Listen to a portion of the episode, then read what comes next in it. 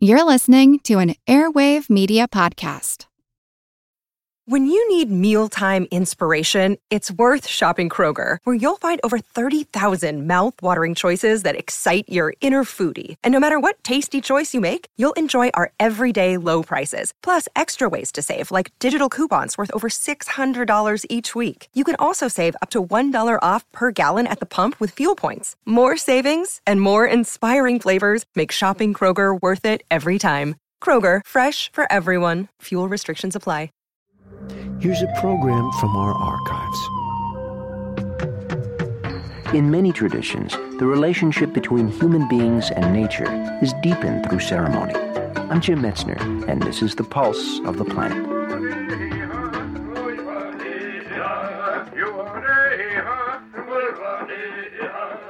Oren Lyons is one of the chiefs of the Onondaga Council of the Six Nation Iroquois Confederacy. Indian nations have always had ceremony, and the ceremony has always been to celebrate and to give thanks and to recognize these life-giving essences around us, whether it's the corn, whether it's the beans that grow, whether it's the rain, whether it's the sun. Great ceremony, great thanksgiving this becomes an essential part of your daily life. And so the idea of reverence for, of respect for, and appreciation for, and thanksgiving for these essences ensure a long life, ensure a better life, ensure a better community.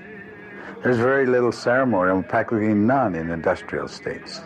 The ceremony that you see are what they call pomp and circumstance, which is, I think, in contradiction to the ceremonies for corn and beans, ceremonies of humility rather than pomp and circumstance. I find that in a community is where the ceremonies are, where our meetings are, where the longhouse is, where the chiefs are.